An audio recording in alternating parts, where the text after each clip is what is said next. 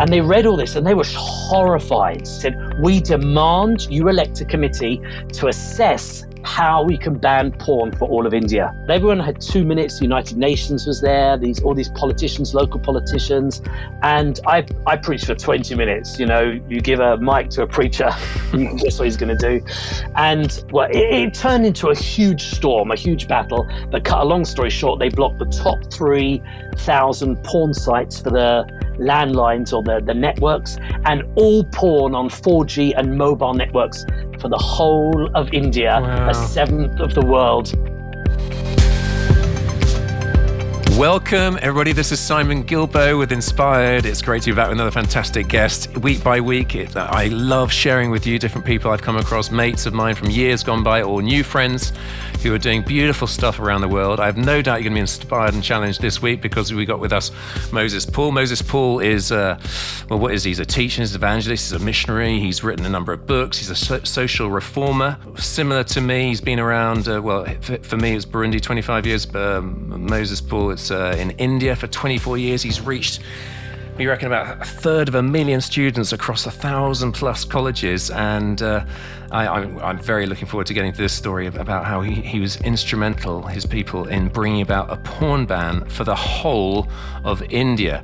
Now, that is mind blowing. We got, uh, I, I, was reading just last week that India overtook China as the most populous nation. I think they're up to 1.46 billion people. So that's incredible. Moses Paul, welcome. Thank you, Simon. I'm excited. Um, oh, mate, it's so good to have you. Uh, so let's get into it. I, I, don't, don't really know anything about your your childhood. Were there any sort of key moments in your childhood? Give us a bit of a flavour. Yeah, I'm from Bromley, southeast London. Mm-hmm. My dad was very strict, which helped me with discipline. My mum was so loving. I had such a good family upbringing, and um, a loving mum obviously makes you a confident person, friendly. Did pretty well at school. I got hundred percent in my maths A level mock, so wow. that that was an exciting moment. So, was it the natural expected course that you go to university after that? Uh, yes, uh, went to college, and that's where everything changed. I, I never went to church, never prayed, never read the Bible.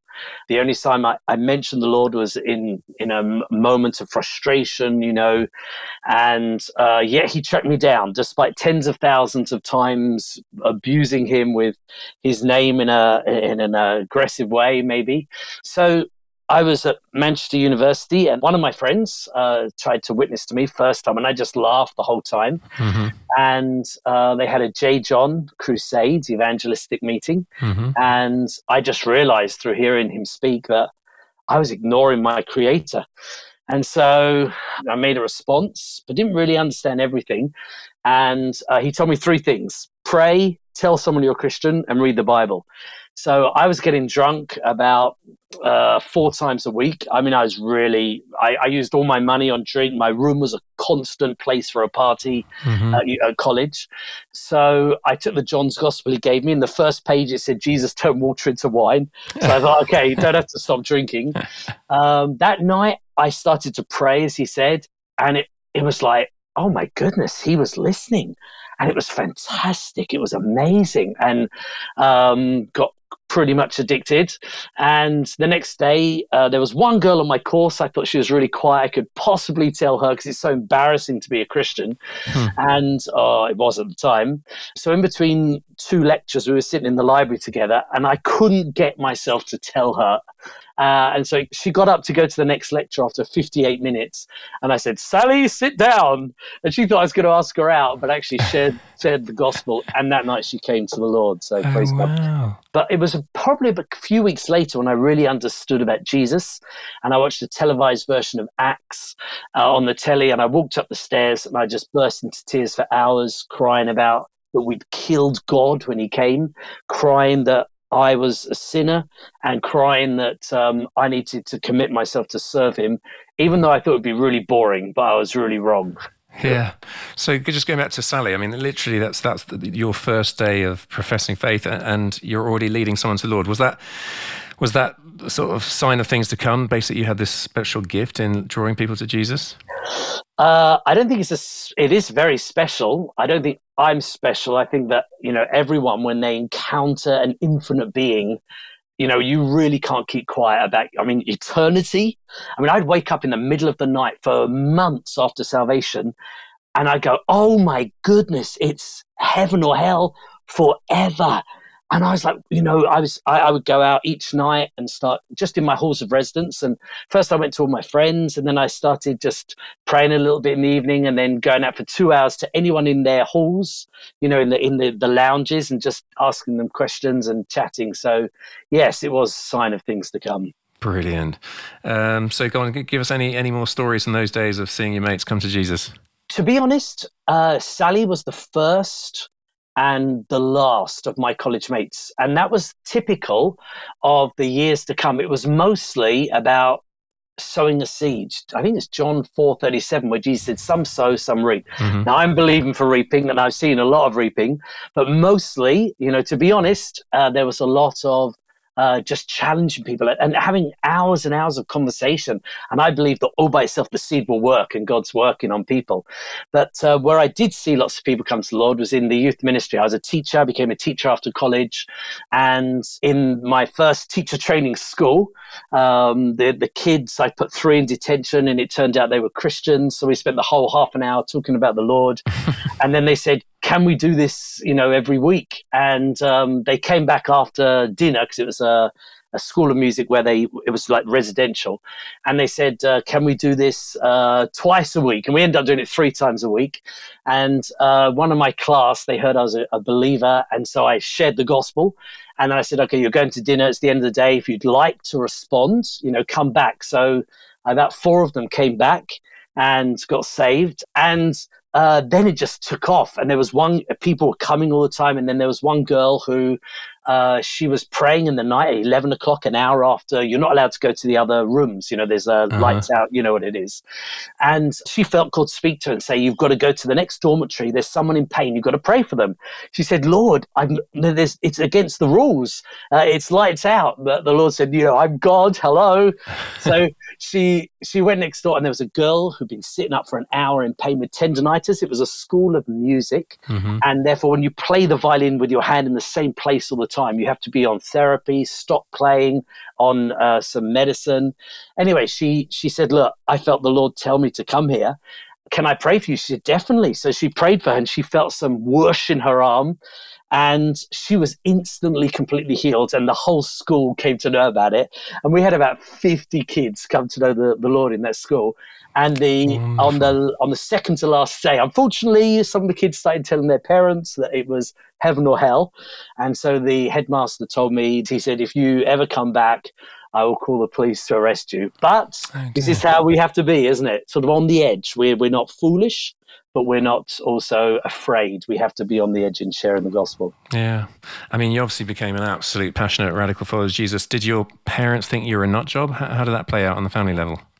Uh, it took about 15 years. And then when the day, the month I went to India, my mum's friend and my dad's friend went to Alpha courses, one of their closest friends. And then my mum and dad ended up uh, in a going to an Anglican church, and uh, not sure how far they got, you know, but certain a massive change. And um, um, my dad had an amazing miracle. He was uh, he was always saying, if there's a God, why doesn't he do a sign? Why doesn't he do something? And so um, he wore glasses and he went to a dance with mum. And during the dance, you know, you get that bit on top of the nose that holds the glasses up. Yeah. It's either a bridge or two little plastic bits on metal. Well, that fell off. He had a full plastic piece, and his glasses were down. He could feel the metal, and you know he looked all around on the floor and everywhere. He went to the bathroom with his glasses uncomfortable, and he said he said to me after the first time in his life he prayed. He said, "God, if you're really there, why did you do that?" And he said, then he said, just to think, you could just zap it back into being. He said, but you wouldn't do that. I mean, who am I? As he's washing his hands after the loo, he's walking out. He notices his glasses are up in the right place, comfortable. He took them off, and that plastic piece is there. And wow. and he he he was like quite elderly, but he from that day on he came to church all the time. He shared with his uh, brother-in-laws and relatives about Christ, and um, yeah, radical change and yeah. deliverance, stop drinking, etc. Wonderful, wonderful. So coming up to the India years, had had you been to India? What was the journey in terms of ending up there for twenty four years? Okay, so I was a teacher for seven years. Uh, another fifty kids got saved in, in in my in my school where I was, you know, mainly teaching for seven years, uh, which was amazing. And some there was four of us Christians, and uh, the staff were pretty much against us, our powerhouse.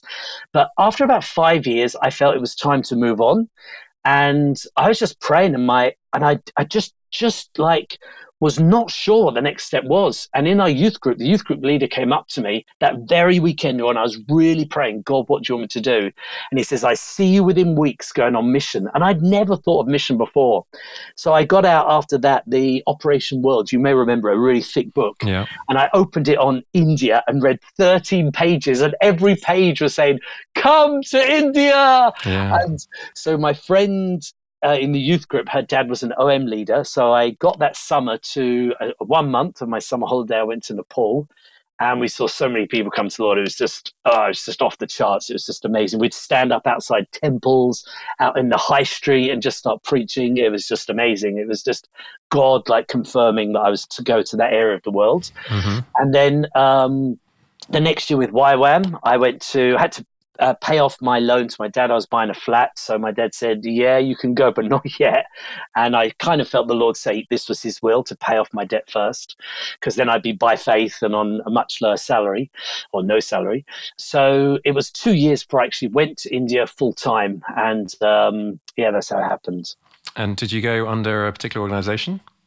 Uh, well, I went with that YWAM that I went with in the middle of the two years, uh, which in which I was more doing teaching in the churches in Bangalore and different places, and so I was going back with them. But he, by that time, had left YWAM and started his own ministry, and so I started off with uh, with him. But then for two years, I was learning the local language, and Bangalore was so English and Tamil. I wanted to learn Kannada, so I ended up in Mysore, which was a very traditional uh, Karnataka, uh, small city stroke large town, uh, where everyone spoke Kannada and a really, you know, pucker accent or, or traditional accent. Yeah, I mean, I having been through the, the language learning process, oh, it's it's a hard graft, isn't it? Oh yeah, you tell me. I'm learning French now to go to France as well as England. Right. And one year, of seven days a week, five hours a day, and uh, oh no, you're fluent in French as well. But yeah, but French is much easier than Yes. Indian languages. There's Yeah. no comparison. Yeah, no, we had uh, just on the French one. I, I, I love it. We've, we've had because we're a francophone country, so I, I preach in French, and then Kirundi is the other tongue we have. Right. And uh, we had well, because it's francophone. There was a, a, an American lady, and she was giving her testimony in French, and she wanted to say that her past was divided into two parts, and instead of saying passé, she said derrière. Uh, and so, so, you know her, Right. her backside, and she went. She went on to say that Oh, she went on right, to say that one part was black, one part was white, and Oh, between the two there was a great chasm. Oh no. So uh, you get some real clangers. Did you Yeah. in uh, Kannada? Did you ever have any sort of crazy things that you said completely wrong? so many, but it actually led to so many open doors. But yeah, I went to visit one guy to evangelize this Hindu guy, and I said, and there was three of the youth and the youth group came with me, three young ladies, and I said, I, I've come with these three ladies, but I instead of saying uh, Henga Saru, I said Henda Ti. So I actually said, I've come with my three wives, and I used, I did the same mistake in front of 800 young. It was a Muslim A level college, and there was a girl that was with me, and I introduced her as my wife, and like she's screaming, and it was so embarrassing and and like the the word for um I was leaving a church and I said the pastor's shown such great hospitality, uh, upachara, but I actually said he's shown me great uh, atyachara, which means he's shown me a lot of violent pornographic videos. no. So Oh, Everybody's laughing in the church, and I have no idea what they're laughing about. But um, but that really opened doors for me sometimes, just being able to tell those jokes. I mean, there's so many more mistakes I made. Yeah. but- And then I'm guessing sometimes I've been in scenarios where you know the street kids are discussing in Kirundi about uh, mugging you or whatever. I'll take the left, you take the right, and you turn around and speak in their language, and suddenly they're freaked out. They run off, or they're disarmed, and you're all laughing together. And uh, it's it's beautiful. Language, learning the language is is is such an important part of uh, incarnation, isn't it? I I mean, I think all the revivals that have hit England none of them have gone across to France, not because of the distance, it's because of the language. As Brits, we are not good. What you said is right. It's not that hard. But we had such a bad experience at school. Well, I did. You know, I was bottom. Mm-hmm. But now my confidence is much higher. We really need to learn languages because revivals come into this country and Europe is even darker than England. And we need to get, you know, what happens here. We need to, when life and the river of life and more and more powerful signs and wonders and amazing things happen and we begin to change our nation, we've got to take it across the channel and into Europe. Mm. Amen. Well, you won't know this, but my um, my wife Lizzie, she was born in India. She's born in Ludhiana in the Punjab, and uh, her dad was an, a sort of a, a high Anglican priest, and he went to India, and he would say now that he didn't really know why he was going. He was going to be kind. He was going to, you know, he he didn't have a, a relationship with Jesus, and he met this evangelical missionary at Language College, and she courted wow. she courted him through Romans, and then this visiting speaker um, at the language school said, uh, "Father David, do you do you do you know Jesus as your Lord and Savior? And he wow. said, he said, do you know what? I don't think I do. So oh. he literally got converted out oh. in India, which wow. is which is nuts, isn't it? So um, you've you've done the hard yards of uh, language study. You've got Kannada down. H- how did ministry open up over there? I think through one of my language speakers, of my language teachers, or two of them, uh, they just had friends in other churches. One came from a village, and I went there. I think there was three that opened up. And after I preached and, and taught, more doors opened up. It just was, it was just an avalanche of open doors. I think the, the novelty was a foreigner preaching in Kannada. I was mm. preaching in the local language. Now they couldn't always understand. they understood my jokes and laughed. And I half used the translation for the villages. They could not understand. And two major pastors came up to me within a week and they said, you are not called to evangelism. The problem was the villagers, they have such a different culture and though later on, the second half of my mission, I started going into the professional colleges where it was English speaking, I could relate to them so much. But the first half, I was just going around as an itinerant teacher and just, I loved it. I just loved teaching the word of God. And, you know, they're so hungry. They are, they sit for hours. They really are hungry. Yeah. And um, so if you're a teacher, it's, it's, it's like gold. It's so beautiful. Hmm. Key memories from those times? Oh, there was one one day when I made a mistake and I had booked a uh, a meeting and it was in a village. I didn't realize the pastor took me out there and it was evangelistic meeting. So I invited another pastor to come and do the message, even though I was the invited preacher because of what I'd learned about not evangelizing in the villages. And I sung, um, Lord, I come to you. I started singing that thinking, Lord, I, I have no idea what's going to go on. I took my keyboard and I sang, I just sung for two hours. I just sung that song. And I got on the keyboard and I started worshiping and almost the whole village came out. And though the other evangelists came, I felt so much the presence of God. I just preached a message on, on Jesus, the cross, basic message. And, and I gave a call and about 15 people came forward and I was, I was the most shocked person. And uh, then I said, you know, I, I, really believe Jesus is here. And it seems when people get saved, the healing anointing comes. Mm-hmm. And uh, I went around praying for them. And uh, a week later, the pastor, or a month later, the pastor said so many people were healed um, that they started a church in that village from all the people that got saved. Brilliant. What's your answer? I mean, I've got my own answer because we've seen loads of the miraculous in Burundi. But what's your answer to those who say, "Why? Why do you? Why are there loads of miracles sometimes in these countries like India and Burundi, and we don't see much in in England or the UK or Australia or wherever?" Okay, number one, I'd say the new believers there pray for hours every day. Number two, I'd say excitement.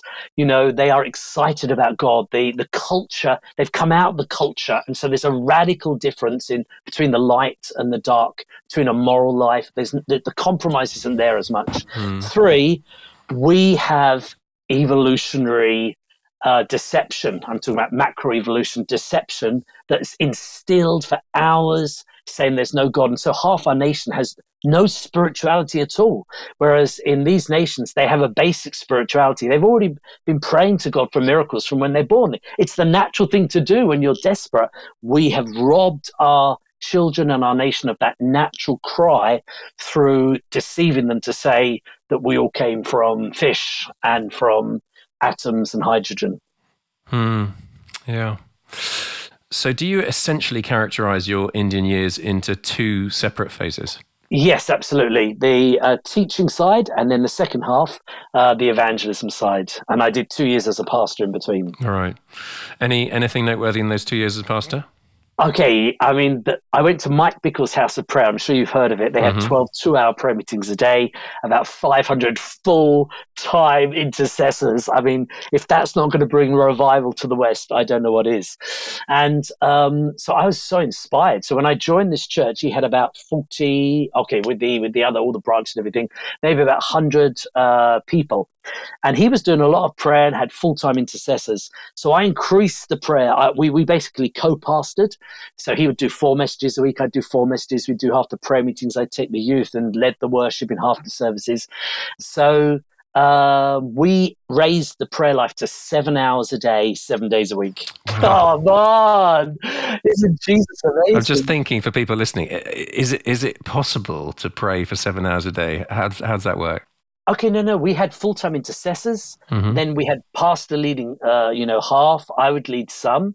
So, um, I mean, uh, going back when I was in England, I read Paul Yonggi Cho Prayer Key to Revival, mm-hmm. and was so excited at the Christian Union where they would challenge us, but it would last about two or three days and then my prayer life would be down but so in the summer holidays about a year and a half after getting saved i decided i'm going to pray for two hours a day rather than just the half an hour or 45 minutes.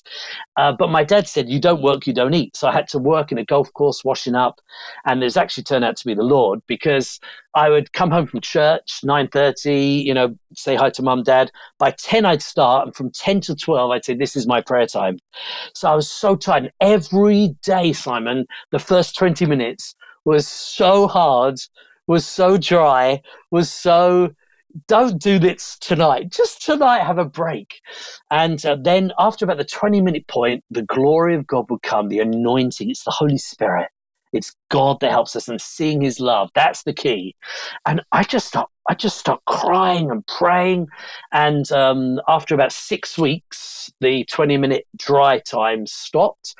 And that's 30 years ago, by the grace of God, it's continued. So, yes, I think as the anointing comes and as we are crucified, in the early years, that the number one word God would say was take up your cross. Mm. And, you know, there's so much flesh. There's so much, as I said before, bad language or drinking. In the middle of one night, God said, throw away your beer. I poured down five gallons of beer each time we, we, throw off the negative things, there's like a massive increase in the anointing, and uh, and it makes it easier to pray. Of course, when I went full time after ten years as a believer, when I went to India in '96, you have so much more time, and if you're already passionate in spending most of your free time praying, uh, and and the thing is, I, I'm not a great prayer. I'm a satisfied customer. I enjoy praying. And that's, Jesus said, I will make you enjoy, I will make you joyful in my house of prayer. So it's like, it's, it's, um, it's something that's coming. Simon, it's coming. Seven hours a day of a church prayer life is going to become normal in England in Jesus' name. Amen. Bring it on. So, uh, that church, I, I, think, I think you told me it, it went from 100, it mushroomed, it grew in response to the prayers. Would you say? Yes, it went from 100. Uh, I was there for about three years to about 400 by the time I left, and now it's about a 1,000. Right. And, and virtually all Hindu converts, and virtually all through healing or prophetic words and the love of Jesus. The love, yeah. And in the context of significant persecution? Every pastor in my city was beaten up. Every single one. I don't know any pastor in my city that wasn't beaten for his faith or put in jail overnight. Or I was arrested a number of times, but um, it wasn't serious for me. It wasn't serious, and uh, it was more to do with the church and people. You know, I think one of my team was uh, they tried to bundle him into a car to take him away, put him in an insane insane asylum, mm. and I grabbed him and grabbed the drainage pipe to try and stop. And when I pointed to the CCTV camera, half them let go. and his his girlfriend ran to the police station. And unfortunately, I was delaying it by grabbing him as they were trying to drag him off. Mm-hmm. And um, just as they were getting him into the, the vehicle, the policeman arrived, and uh, you know he was safe from it. So it's not as bad as what I hear your testimony in Burundi, uh, but you hear even today. I mean, there's continuous persecution, but it keeps all the pastors, we prayed early morning once a week. We prayed once a month together, the pastors, all night Friday. Many of the churches had all prayer meetings. There was such unity. There was some struggles occasionally, but overall, the pastors were really praying together. Their, their focus was Jesus, evangelism, prayer, holiness, building the church. Yeah. I remember a, a Chinese pastor saying to uh, a Western visitor, saying, um, guys, don't necessarily pray for an end to persecution. Persecution is our friend. More persecution, more growth. I mean, that's a hard word, isn't it? But I, think uh, the, Absolutely. The, the, depth of discipleship that comes yeah. through persecution is so yeah. challenging to us in the West. Yeah, we, we, we have the persecution to be honest, this is controversial, but if we speak out against the main sins that emerging in our culture, we will have the persecution. But we think persecution on speaking out against the sin is a separate issue, and persecution for speaking Jesus is separate. No, it's Jesus said, uh, if you confess me and my words, I will confess you before the Father. So there is a hundred Christians lose their jobs a year, according to Christian Concern. 100 Christians a year in this country. So some are persecuted. Yeah, yeah. Hey folks, I love it, the impact of this podcast, and thank you, those of you that spreading the news. Could I challenge all of you listening to this? Could you share this podcast with three of your mates to see if they would subscribe? It's just getting great news out there. And listen, if you want to receive a weekly WhatsApp ping, just one ping, to make it easy for you to share with other people, because often I listen to podcasts and think, oh, that's brilliant, but I find it hard to know how to share it. You can sign up at greatlakesoutreach.org forward slash WhatsApp. That's greatlakesoutreach.org forward slash WhatsApp. And then you get one ping a week that you can forward to your mates. Then also, how about uh, a weekly email on it? That would be greatlakesoutreach.org forward slash inspired email. You could do that. GreatLakesOutreach.org forward slash inspired email. And uh, there are giving options there if you want to support the podcast. It's under the auspices of Great Lakes Outreach, and we're serving the poorest and hungriest country in the world in Burundi. So I'd love your support in that. Anyway, God bless you for your encouragement, support, and emails. Loving it. Now let's get back to the podcast. So then the Lord sort of opened up a whole new sort of mission field amongst students, be it be it medical colleges or or general students. Tell us about that. Okay, I mean this is a massive topic. This is you know what what I feel I was really called to India for, and um, coming from an English background of girls, drink, college, uh, you know, media, um, a little bit of porn, you know, this this is the this has just leaped on the youth of India, and so the the adults really don't, you know, really don't want this, and they are anti-porn and and sleep you know live in relationships. And india's much more conservative you know possibly traditional Christian values in terms of family yeah. than England today, sad to say. So I, I wept over the issue of uh, terminating babies, abortion, and uh, I know there's grace for ladies that have had an abortion and Jesus loves them so much.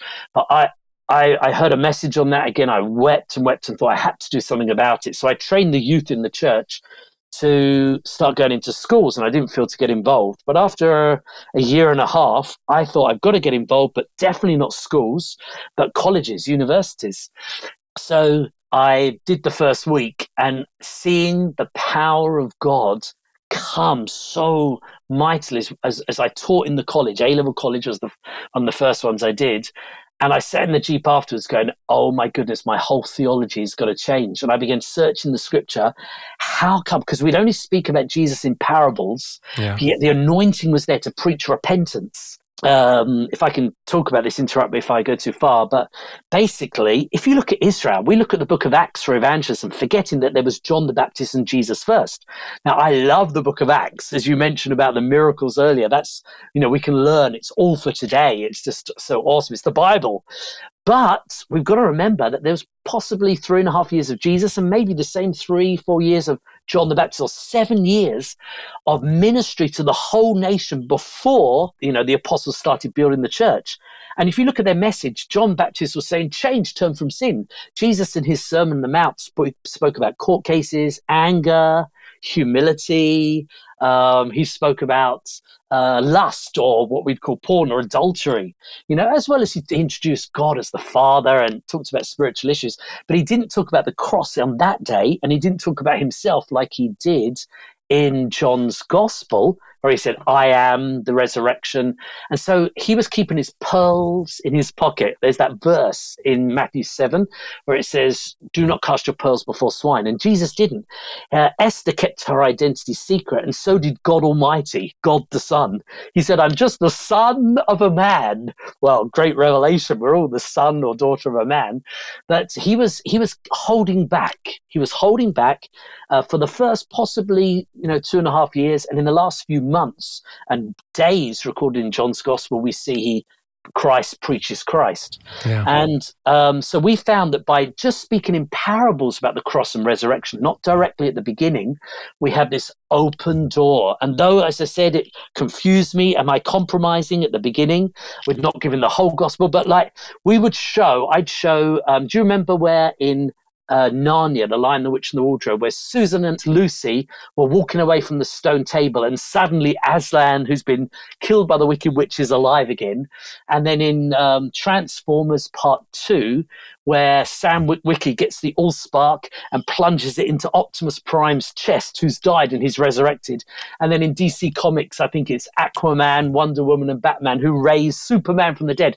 I'd use those those three clips and talk about if God came to the earth, he would reverse death be resurrected to bring immortality to all men. And, and, and in the same way, we'd use parables uh, for the cross. So we started getting loads of open doors, as, as you mentioned in your introduction.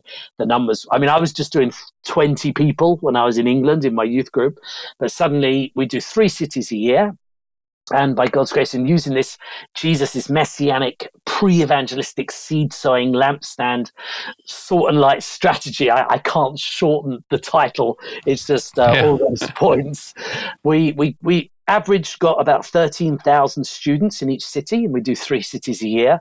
And I did that in the second half of my time in India. Yeah, wonderful. I remember actually preaching near Delhi a few years ago, and it was fascinating contextually because what you're saying is that you've got to contextualize the gospel in a context where it's it's not allowed to be completely out there. And I remember basically everyone knew that I was talking about Jesus, yeah. but it was saying, "I follow the one who's promised you life and life to the full." Exactly. And it, it, was a Hindu party meeting. I mean, it was just fascinating wow. the sort of what what the Lord opened up. So wow. go on, tell us more stories because I know you've got loads of them from different campuses. How you saw God clearly at work.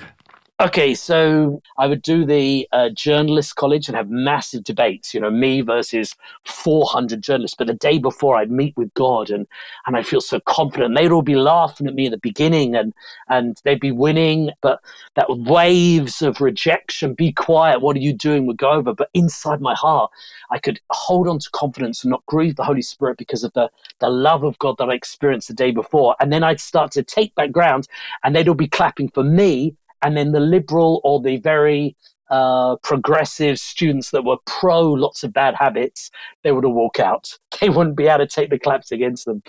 I love the science colleges. Uh, as I mentioned before, I think this uh, lie of uh, macroevolution and uh, the misinterpretation of the Big Bang is, of course, Jesus said, let, uh, God said, let there be light, and there was a big bang. Everything came from nothing. The big bang is on our side. But I feel that that's really put a mask and a veil over people's eyes. So we started going to all the science colleges, and we do uh, a topic called Is There an Engineer behind the universe. And it became one of my favorite subjects. I mean, it was like I prayed for a year and the and the veil lifted off of me and I could see the science pointing towards creation so clearly. It took a year of praying because you know we went to school and heard all this stuff and you know thought and and it, it, my debates were not science versus religion. It was the science of there being an intelligent designer versus the science, so-called science of evolution. And being a maths geek when I was young, as I mentioned, really helped because I proved the probability of God there being a God was ninety nine point nine nine nine to a million decimal places. I do that at the beginning, that was my first point in all the, all the colleges. There was one science college that was uh, only for postgraduate science students. So these were the ones who would go on to be uh, lecturers, uh, and they would uh, raise up the next generation of high school science teachers. And there was only about 80 of them, with, with about 10 lecturers there. We had a three-hour seminar and debate, and I did a vote at the beginning, and 70% said there's no God. And I did a vote at the end, and 70% of them had changed their minds. Mm. And they said to me afterwards, Sir, we have never ever heard this side. Unfortunately, in, in, England, we have some laws which restrict what we can do in schools and uh, and in colleges today, and we have to take this ground back. And that's what my next few decades, one of my goals is. Mm. Um, I never went to medical college because they're so um, they're so you know, intelligence, and I thought they'd know more than me uh, about, you know, medical terminations of babies. And uh, but I just felt, you know, the, if we're going to change this in India, we've got to raise up a generation of gynecologists, which I can smell, and I uh, can now. Um, and so I went into this uh, medical college. I, did, I preached for an hour and a half and um, they, they, they allowed me to do the, the program. Uh, obviously, our aim is to raise up a generation of doctors who would be pro-life. That was the issue. Mm-hmm. And um, uh, seven, eight Hindus came up to me afterwards, who were all uh, postgrad gynecology students, and they said, "Sir, we will end abortion in India." Wow. And I was like. I don't believe that these guys know more than me. It's impacted them, you know. So from then on, I started doing medical colleges first. Yeah. How do you see the sort of fruitfulness of that playing out? Well, I mean, we we had so many students that you know came up to us. There was one girl. She um, they were all crying in this college. They often cried. It was the most touching issue. We did human trafficking, porn, but this this issue of that that life begins in the womb uh, was the most touching. And so I remember one girl. She um, was really she was pregnant and she'd just that week been told she's got twins and she was going for an abortion and she came to our meeting in a college student meeting and uh, she changed her mind and said I'm not going to have an abortion. And she's over the next years, and still just recently, we get photos of those twins. She, uh, after the meeting, someone led her to the Lord, and she became a Christian as well. And her twins are called Elijah and Elijah. Beautiful. Yeah. Now, um, you started having sort of press meetings. Was that a God given strategy? Did you just fall into that or what? Uh, to be honest, uh, what happened was the the university professors wouldn't believe what we were saying about, you know, we were telling them, you know, what the students were telling us, because it wasn't just abortion; it was the sexual immorality. But the sexual immorality, as we chatted to students after every program, was because of the porn. And they were all saying it's the porn, sir, is the issue. And it just stirs us up and it, it's so violent. It gives us the desire to rape. I mean, 60% said it gives them the desire to rape and and and do everything before they're married. You know, um, I mean that was something like ninety percent. But the, some of the people wouldn't believe us, so we started to do official surveys in every city we went to. We take samples of twenty students from each college, and then we thought my youths came up with the idea: if we're going to change these things in the nation, as Jesus said, we've got to get the light on the lampstand. It wasn't a suggestion. It's the word of God. The lampstand is places of mass influence. So TV, uh, press, news, government, education system, etc., etc. Mm. My youth said to me, "We've we've got to get into the TV," and so we thought the only way we're going to do that is by, you know, why don't we publish some of these statistics and see if anyone comes? And one of the girls in my team was raised from the dead, not in my ministry, in that church I, I joined before I got there. Uh, 20 new converts prayed for her for one hour and she opened her eyes. It was an amazing, mis- and she's now head of my ministry as after I've left, and an uh, amazing young lady. And um, so she went twice to the equivalent of the House of Commons uh, next to the House of Commons Press Club. It was the top press club in Karnataka, mm-hmm. uh, the state that I was working in mostly and they wouldn't let her in. They said, "Who is who is this person? You know, uh, we haven't heard of your charity. Bring an MP or a famous actor." Anyway, the third time she went, an old guy came up to her and told her what to say to the security guard and told her what to say to all the uh, interviews that she had. She said it and she got in and we got booked. And uh, she went, turned round to say, after walking out of the last interview to this guy, thank you. And he disappeared. And she, she went everywhere and asked everyone. The people said, What guy with you? And as she was walking out, she was like, What was that? And God spoke into her heart I sent my angel. And now the proof of the pudding is in the eating. And uh, we, we really believe that this was an angel because uh, we got it there. I was really, really nervous. And uh, I mean, I stayed up all night doing the press notes and I was so tired. I thought I'm not going to be able to speak anything. As we were going through the compound outside, as we were driving through, God spoke to me and he said, when you are reigning with Christ in the millennium, that will be a big setup this is a small setup. And that really boosted my confidence. And and we were we were seeing like the equivalent of bbc channel 4 sky gb news all driving up with their cameras. My assistant who wasn't that prayerful i said shall we pray? He said yeah let's pray. Let's pray because he was he was doing the press meet with me. And i felt peace i felt confidence. And uh, journalists, you know, they don't allow you time to speak. And I've only been speaking for one minute, and she interrupted, saying, Hey, Farangi, kannadali matari, do Karnataka, which means this is Karnataka, don't speak in English. And then she used a very racist term for it, the biggest insult for an English person, uh, thinking that I didn't understand it. And uh, everyone laughed. And then I said, in Kannada, okay, I'll continue. And I did the whole 25 minutes in the local language. And they, she was silent. She kept her head down and everyone just took notes. And immediately after press Me, I got seven, uh, seven TV interviews. Wow. And so how many people were impacted by all that, do you think? We did press meets from then on in every city. We did 13 total. It was in most of the state newspapers, uh, some of the national, you know, a few hundred thousand. But every other press meet, we would get a, a call to do a TV program. In the half that we got a TV program booked, you know, that was a, a main main channel, prime time, you know, it was millions. I mean, there was one.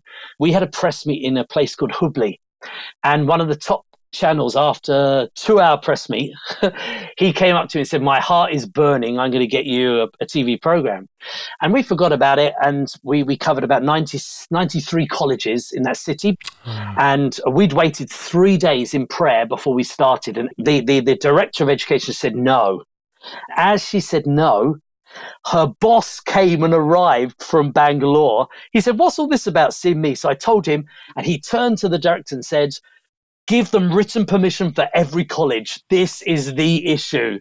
Uh, so if we hadn't prayed those three days, we would have gone in on the day when he hadn't come in.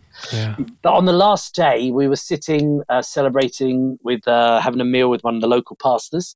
We always work through the local churches, and we got a call from that channel, and they said tomorrow, which was Saturday night prime time, we're doing your uh, we're doing your research. Can you be here? So we we we drove all night. We felt it was a gift from the Father, but God, the Holy Spirit came. Wonderful. And tell us the story then that led up to you being able to see porn banned uh, across India through mobile phones. Okay, okay, okay. So I have to go back a little bit because I'd say the you know getting 700 students here, one one college we got uh, 7,000 students. It was about hearing God's voice, you know, and the Lord knows how to maximize the impact of any ministry. And I think it's John 10 27 that says, My sheep hear my voice. And mm. I think it's somewhere in Job, Job 33, where he says, God does speak now one way, now another though man may not perceive it in a dream, in a vision of the night. And we need to pay attention. If we're in the Lord and praying and in love with God and excited about Him and, and fighting sin, though we're sinful, fighting sin, he does speak in still small voices into our own minds. That's why it's a little hard because it's it's into our own minds, you know, and or in a dream, which is so weird. But when you start praying about that dream or you write it down, which I always do now, and two thirds of my dreams are just pizza dreams, but um, often, many, many times, it's the Lord speaking. And I was in England and I saw in the paper that the when they divided one state of India into Telangana and Andhra, the new prime minister of one of those states said, We've got to stop porn on the internet. So when I read that, I thought, I've got to go there. I'd never been to that state. And so I, I prayed all day, Lord, when I get back, I've got 10 days free before my first programs when I get back from England to India. Shall I go to Hyderabad. You know, that's the capital of that state, Andhra Pradesh or Telangana. So I prayed all day, didn't get an answer. That night, I was on my laptop and I was looking for a movie to watch. And I found a movie that I downloaded uh, six months before. Anyway, uh, this backslidden Christian has just finished his degree, gets drunk with his mates, grabs a dart. They say, Where should we go on holiday to celebrate? And they threw this dart, at a world map, on the wall, and it lands on a city. He looks at the city name and he said, We are going to Hyderabad. I went, God, you've just answered through a movie. So I said, okay, that's it. I phoned my team. They booked the tickets to Hyderabad. And when we got there, we just did small sample of 200 tiny five days we went around to the colleges got some programs. And i felt you know this is too small a sample but my uh, friends as usual said no we've got to pray the day before the press meet so we invited all the TV channels and the press, and uh, quite a few came. And um, we prayed all day by God's grace. And in the morning, we prayed so much. The morning of the press meet, we couldn't pray anymore. We just couldn't ask. So we just worshiped for a couple of hours. And we felt like we were carrying the ark of the covenant of the Lord into the press meet. And we just shared for an hour, and it came in the uh, news. And then the next day, uh, quite several of the TV channels did actual 25 minute specials about the issue of pornography and how it's turning guys into using you know sex workers and teenagers and 18 year olds and 17 year olds college students as well into you know uh, watching 14 rapes a week. That was the what I, what I did. A third of them were watching 14 rapes a week as their uh, entertainment. So after it came in all the news the head of education called me in and uh, she looked at my press notes and said, You've got to bring this to the government. So she made some phone calls to the uh, deputy chief of police and to the government. And I got, I got right into the uh, parliament building. I spoke to one of them, and then they all met. Uh, they, I, they did copies of my press notes with all these stats about how how many girls are being on mass gang raped through you know trafficking to make this child porn, make this teen porn, mm. and um, how much demand was increasing to use teenage girls as sex traffickers because they, they, they, it doesn't sustain long term porn. They want younger and younger girls, and they read all this and they were horrified. And so they, they, they phoned up to Delhi and they, they arranged a meeting. They were not they, they, they, they uh, talked to them and said, we demand you elect a committee to assess how we can ban porn for all of India. And so they send the committee down and, and they had to rush up. It took me hours to get my flight. I, I just got on the flight. I just got there and I didn't feel I spoke very well. But everyone had two minutes. The United Nations was there. These all these politicians, local politicians, the chief of police, and I I preached for twenty minutes. You know, you give a mic to a preacher, you can guess what he's going to do, and well, it, it, turned into a huge storm, a huge battle. But cut a long story short, they blocked the top three thousand porn sites for the landlines or the, the networks and all porn on 4G and mobile networks for the whole of India, a seventh of the world, because Jesus said, I have all authority. And when we step out with him, there's nothing impossible for our God. And we've got to see this happen in England. Wow. Amen, bro. That is just such an extraordinary story. I know you got loads more. Uh, we run out of time. Um, any any last words for us? Well, Simon, thank you for having me. And yeah, I'm just beginning now my ministry back in England. I finished India. I really feel that I need to work in the churches, maybe Christian unions, um, but especially the churches in training churches. Um, I'm basically a teacher. I do evangelistic programs with churches, but I love to uh, serve them by helping them to have seminars on hearing God's voice, on all the things we've been talking about, like raising up. We, we, we've got a worship team. But how about having a salt and light team in each church? We've got 45,000 churches. Just say 10% of them have a salt and light team and start deploying. So I love to go around training churches and speaking. And um, people can get in touch with me through my website, which is mosespaulministries.com. Mm-hmm. And I've also just finished and just publishing uh, Kingdom Stealth, which is about the college ministry we did. This full, my full testimony, and I've written a, a few other books as well, which is you just type in Moses Paul Ministries on Amazon, and you should find that book. Excellent. Listen, folks, you can uh, be in touch. We'll put that in the blurb, and uh, we want to maximize Moses Paul, his experience and, and, and, skill set. So do get in touch with him. Do invite him along to your church. Uh, I want to say thank you so much, Moses Paul, for your time this week. Thank you, Simon, for the opportunity. It's been great chatting with you. Brilliant. Guys, if you've been inspired, give us a great review on Spotify or iTunes. You can be in touch with me at simonguillebaud.com. Uh, I want to thank Adam Thomas Steer for the editing and Mike Sandin for the mixing. I love the variety. I mean, we have such a range of guests, don't we? And some we can relate to, some we can't relate to at all. And, and some, you know, the, the diversity of giftings in each one of us. Uh, but I hope that, uh, I mean, this week I feel very challenged, particularly uh, personally on the level of my prayer life. I think sometimes, you know, we fumble and bumble, don't we, for a few minutes, and, and just to press on in there to that, that place of breakthrough after 20 minutes or whenever it is. But uh, being hungry for the Lord, and we so long for Him to break through, don't we? And we are called to be engaged in the arts and media and politics and education. I love the fact that 3,000 porn sites banned across India and, and uh, no, no, no porn on 4, 4G. I mean, that's just a mind blowing concept through concerted strategic efforts, uh, being winsome and being prayed into positions of influence. I did, that's just beautiful. So, anyway, uh, we'll see you next week with another fantastic guest. Looking forward to that. In the meantime, God bless you and toodaloo.